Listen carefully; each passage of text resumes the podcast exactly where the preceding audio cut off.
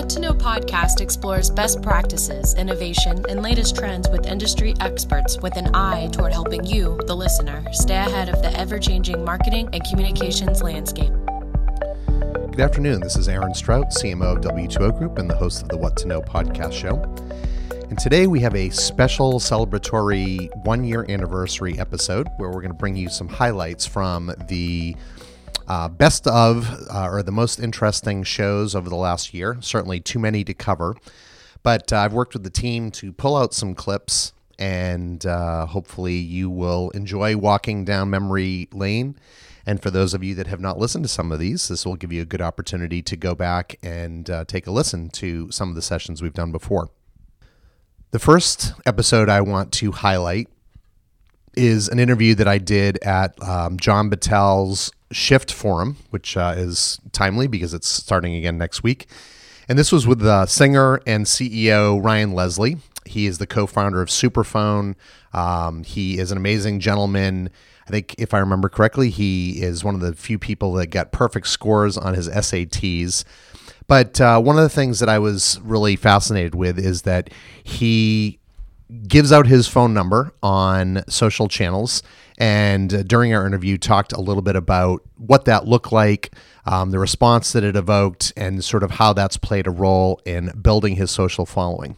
So take a quick listen to his response to my question about how superphone works and the metrics of success.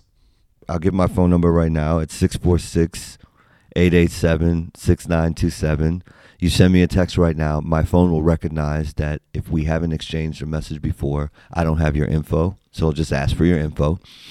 90%, no, sorry, 99% of people who text me and my phone says, hey, who is this? They'll give me their info. And so 35,000 people texted me over the course of a year of my 280,000 Instagram followers. 35,000 people texted me. 33,000 people responded to that first prompt, gave me their info and one out of every two of those people, when I suggested that they support my latest project, actually did so. So that's a 50% conversion rate. Next up, and this is someone that's become one of my favorite people on earth, but Jesse Draper, who's the host and creator of the Valley Girl Show and also the founder of Halogen Ventures, which is probably her more important contribution to society. It's um, a, a, fund that focuses on investing in female CEOs and um, leaders, um, founders rather. And during the show, uh, we talked a little bit about the criteria of who would be successful as an entrepreneur? And this is a question I like to ask a lot of the VCs that I am able to interview. And not surprisingly, um, she talked a little bit about the importance of the founder themselves. And so, with that, I'll let you listen to her answer it's about a founder. Every, you know, I think it's important at this stage. You are definitely betting on people and the team. I like to see co founders who have complementary skills. But one of the more unique things I think that I look for is, um, uh, someone labeled it as coachability the other day, but I look at it, it's to me, it's sort of bigger than that, where um, I want to know that you are so um, open that you you know you start a company you can't plan on going in one direction the whole time. Every company pivots you go in many different directions. I want to know that you're going to sit there across the table from me and build this crazy enormous idea for a company. One of the other very impressive people that i spoke to not that there aren't um, Uh, they aren't all impressive is colonel william reeder jr who i met at bob grupp's stratcom summit last year he's an author and a consultant and talks a lot about leadership. And so I was able to sit down with him at the conference and squeezed in a quick interview. And during this, we talked a little bit about his time in the military, and in particular, some of the grueling experiences he had as a POW during the Vietnam War. The thing I was so impressed with is that he managed to take what would be to most people a horrific experience that most of us would like to block out and really turned it into a positive which now he uses to guide some of the leadership traits that he talks about. And uh, with that we'll talk a little about his focus on attitude and how that helped um, him with his survival.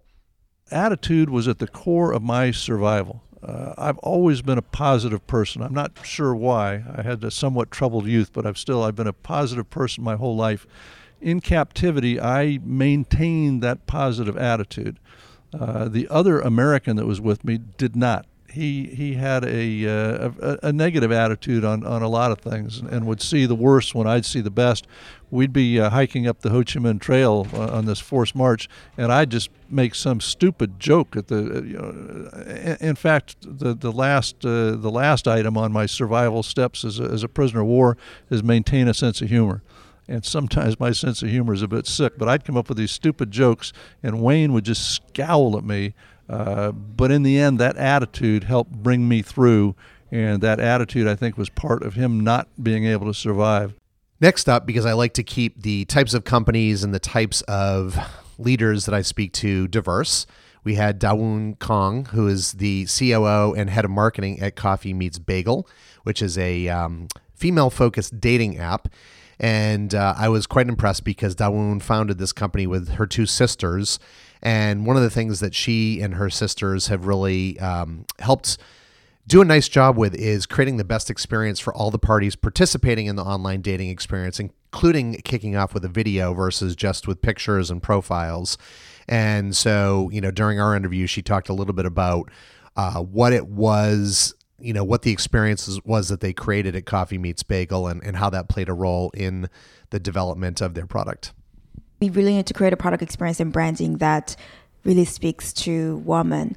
Um, and that's why we've decided to focus on delivering on quality and safety, which we know are two most important things that women care about when it comes to dating. And um, I'm really proud to say that we are actually one of the three dating apps out there of all the dating apps um, that have more women than men. Not only winner of CBS's Survivor uh, and a motivational speaker, but Adam Klein is probably one of the most energetic, and I mean that in a positive way, guests that I've ever had on the show. We had him on in advance of a benefit that he was speaking at. And um, Adam is just an amazing gentleman. During the show or during our episode, he talked a little bit about his time on Survivor and how during that time, his mom was dying of cancer, um, lung cancer, ironically, even though she never smoked or did anything. And it was the, the picture of healthiness. So uh, during this, he talks a little bit about how he's using his platform from Survivor to advocate for his mother and spread awareness about this important but horrible disease, lung cancer.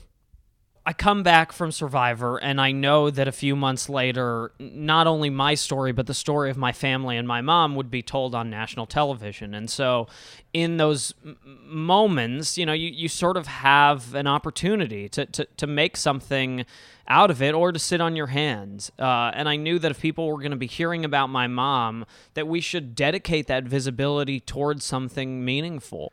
So I was lucky enough to meet Aaron Sanchez, who is an award winning chef and TV personality and author, uh, at a restaurant in New Orleans several years ago. And when I reached out to him, I was pleasantly surprised to have him respond that he was open to doing an interview with me for this show. Um, during this, uh, there are a lot of things that I'm impressed with with Chef Aaron. But the thing that I was really intrigued by was he has such a great um, methodology to how he uses social channels to engage his customers uh, and, and stakeholders. And so during his clip here, we're going to talk a little bit about how he thinks about the different social channels and which channels he uses for which objectives. For me, Facebook is really about engaging in video and teaching and um, like that's for me what Facebook's about. You know, like my grandmother, you know, you know, right before she passed, she was like loved, you know, Facebook and all my family in Mexico stay in touch with me through Facebook. So that platform for me is more about teaching. Twitter's more about my, my, my shows and you know different kind of uh, tips that I want to give, whether it's like a recipe or you know, how to put together awesome fiesta. You know, that's what I use kind of Twitter for. And then Instagram is just super visual and mostly restaurant food, um, and kind of like the whole food porn thing. You know what I mean? So that's kind mm. of how I use each one of those. So this next interviewee is someone that I've become uh, very fond of, and he is one of the smartest gentlemen you'll ever meet. Uh, I actually did not interview him for this podcast. Rather, my partner in crime around South by Southwest, our Chief Innovation Officer and Vice Chair of W2O, Bob Pearson, interviewed Haroon. And uh, ironically, he and Haroon have just written a book together called Countering Hate, which will be out at South by Southwest. Uh, Haroon is currently serving as the Chief Strategy Officer at the Broadcasting Board of Governors uh, which is an 800 plus million global media agency. And then prior to doing that, he advised three secretaries of state. So most people never even think about one. He's done three. He's written numerous books.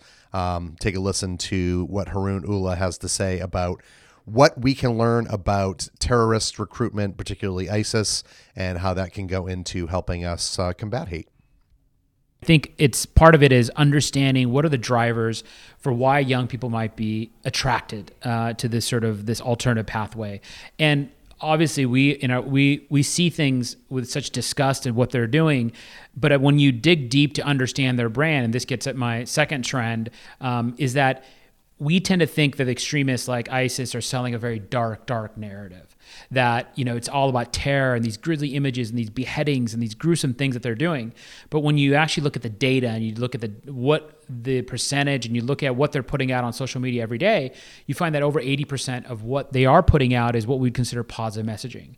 It's a picture of a, a bushel of apples saying the caliphate is bountiful. It's it's pictures of them handing out candy to kids. Um, it's about governance. Um, and so they are messaging and they're taking a page out of uh, you know brand folks in terms of micro targeting because what they're doing is that they are messaging in english to create fear to a western audience uh, largely a north american media centric audience but English is not even in the top five of the languages that they're most prolific on in terms of social media. It's actually obviously Arabic number one, Russian and French number two and three. And so when you start realizing it, then you say, oh, okay, so if you're a young person reading positive messaging, you are a university graduate, can't find a job, you live in South London, and all of a sudden you watch this video that talks about the suffering and that you can be part of something big, something new, without traveling without a passport, that you'll be accepted no matter what, um, that you're part of what they would think of almost as a Muslim Peace Corps. That now you can see how that may be attractive. Right.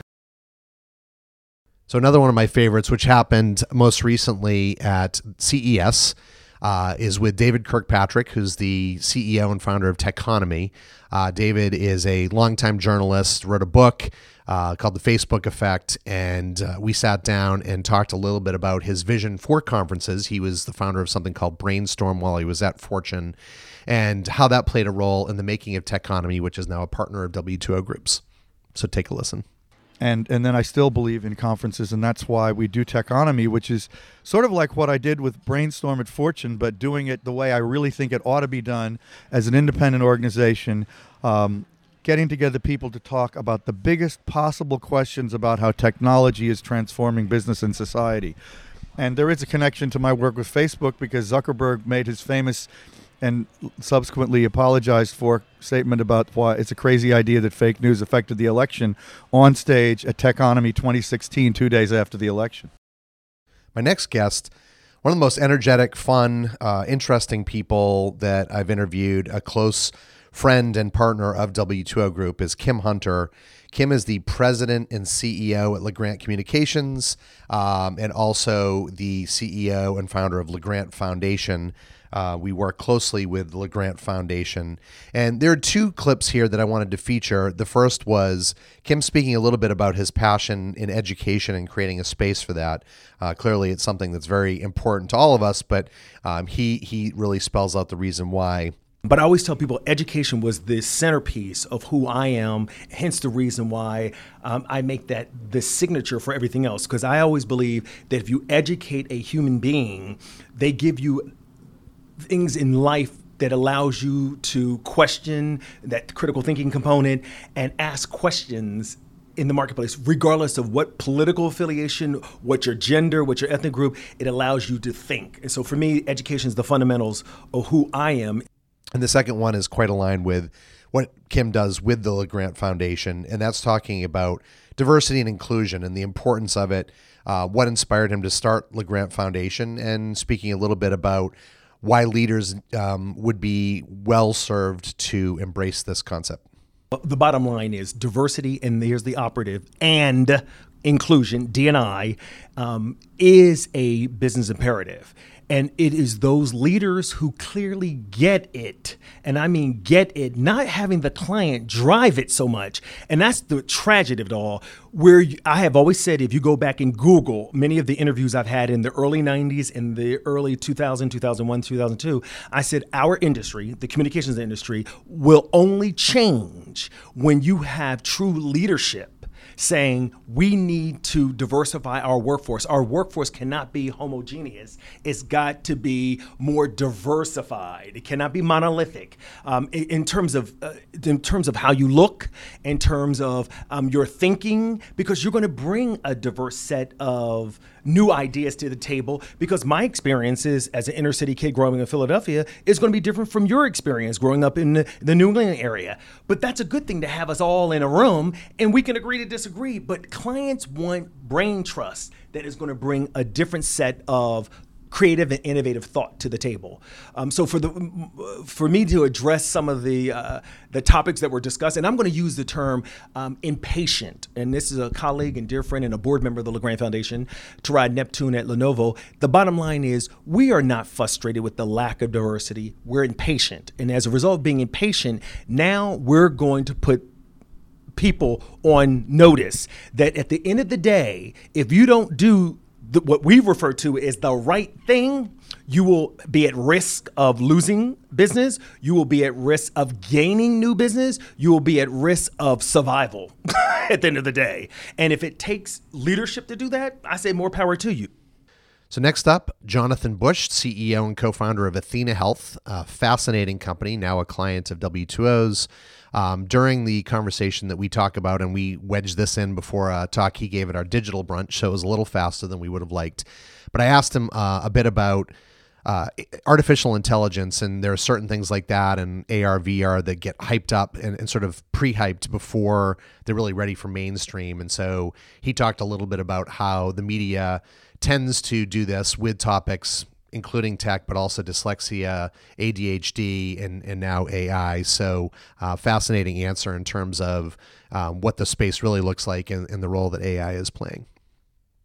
The way you start in AI uh, with any of these things, it's similar. It's agile. You take a piece, you work it, hone it, get it right, if it's really good, you make it an object and combine it with another piece, which you hone and get right. So, our experience with AI, we have this extraordinary group of uh, machine learning scientists, uh, and they want to cure cancer. They want to do moonshot press releases. But what we started with is hey, read the faxes. People still live in faxes in medicine in 2017. You know, code the claims. There's only there's only 6,000 procedure codes. There's 190,000 diagnosis codes. They're all just a combination. Look at the chart, do the mapping, and we can give you humans to compare to, right? Because we've got 105,000 doctors banging out 215 million visits a year.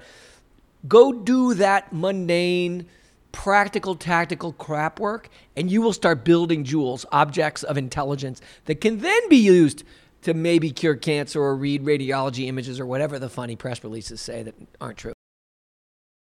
So this next one was a dual interview with John Hinshaw and John Orwin of HP and uh, Relypsa, and they were the co-chairs of the um, the gala that I talked about earlier, the American Cancer Foundation. And so during this conversation, we talked about a lot of different things, but the overarching theme was combating cancer with data, tech, and life sciences. And so, one of the things that I asked um, to both of them was how technology and smartphones, wearable devices are playing a role in healthcare and also social media. Uh, both of them gave related but interesting responses, uh, in particular, drilling down on social media and how that really sort of helped play a role in the therapeutic, the the sort of um, connecting of people, not therapeutic in the traditional sense uh, how they battled these diseases, and then also talked a little bit about some of the the trackers and the wearables and how that probably focused more on the preventative side. But I'll let you take a listen to both of their answers. If you think about it, with all the fun that we have in our lives and all that technology has brought us, at the end of the day, the most important thing is how healthy we are as human beings and how long our lives will continue and the quality of that life accordingly based upon the health care that we receive, both preventative health care, which to your point on all kinds of sensors telling you to walk more steps, or I even have an app on my phone that'll take my EKG now if I need to, which used to require, you know, a trip into the doctor and getting strapped up and all of that. So I, I do think both preventative, it's helpful, but then also um, as we look at uh, certainly John referenced oncology and, and cancer research, the, the disease that um, has been the toughest to tackle for most people, that you, you see both companies and um, philanthropic leaders of companies start to put more money towards trying to figure out how to help there and how to use data, how to use, even if you think about Facebook, you, you reference Facebook, how to have anybody with a particular disease um, that's out there on Facebook connect and share real time experiences. Hey, this is what's working for me. Hey, have you thought about that? Hey, here's a great doctor that has been super helpful to me. Hey, let's collaborate together. So I do think that the the social aspect of the lives we live is actually helping in this fight as well. Yeah, I would just add to that that fighting cancer in many cases is a, a lonely battle that people face. Um, and in the early days, you know, one of the struggles that caregivers and indeed companies that were making medicines for patients struggled with was how to get those patients together and create a sense of community when each of them is feeling as though they're facing you know this diagnosis and this challenge alone. One of the earliest applications of social media and in fact just the internet itself um, on the marketing side was really connecting patients together with each other, with other advocates, um, and with and with caregivers, and so that we can bring that sense of community to patients, and I think that's important.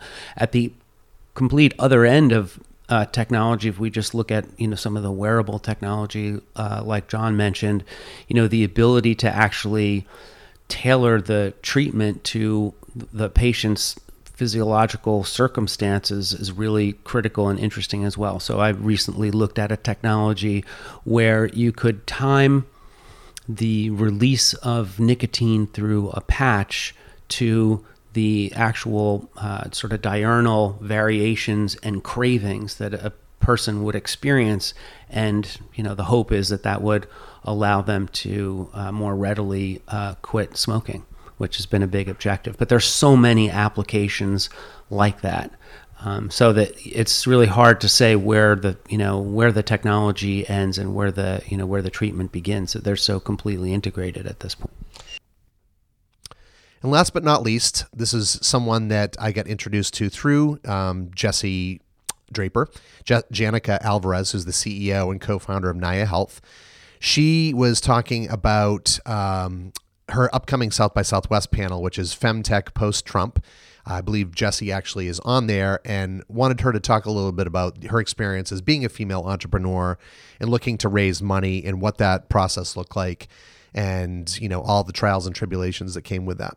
I think the reality is is that you know two percent of funding last year went to women-led companies. Um, we only have seven percent of venture capitalists who are women, and I'm not saying that going to a female venture capitalist is going to guarantee you funding. I think that there are a whole other list of challenges I think for them that they face. So that's probably a, a separate conversation.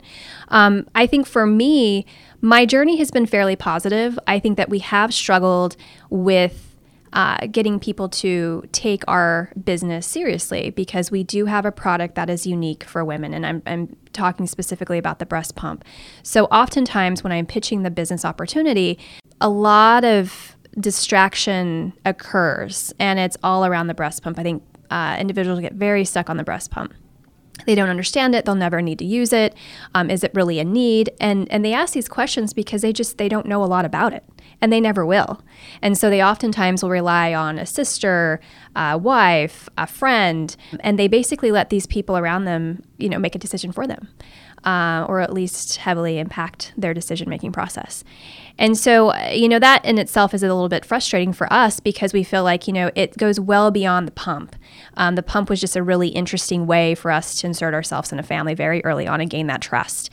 And so if you look at the entire business in the market that we're really targeting, it's a $30 billion market here in the US alone. It's growing very uh, fast every year. We have a really interesting technology and really a, a good platform to uh, insert ourselves into that, that huge market. I feel like oftentimes because of the pump and the fact that there's anatomy involved and there's all these other things involved, people get distracted and they they often move away from the fact that this is actually a really amazing business opportunity with a high percentage of, of return uh, or incidence return. And so I think that that's something that you know we've encountered and it's been challenging. You know, I, have shared a lot of my experiences with Emily Chang, um, Bloomberg, um, follow up article on the New Yorker. It's just products in general. I think that women are leading or innovating on are just not getting the attention they need in order to further grow their business. So thank you for listening. This is Aaron Strout, CMO of W2O Group and the host of the What to Know podcast. This has been a little bit of a walk down memory lane. I hope you enjoyed it as much as I did and hope you keep listening to future episodes. And if you have episodes that you'd like us to, or guests that you'd like us to focus on, please don't hesitate to reach out. You can reach me at Aaron, I'm sorry, at astrout at w2ogroup.com or you can ping me on Twitter at Aaron Strout. Thanks so much. Want more episodes of What to Know? We post a new episode every Thursday. Subscribe on iTunes, the podcast app, the Stitcher app, or Spotify, and view the podcast page at w2ogroup.com slash what to know.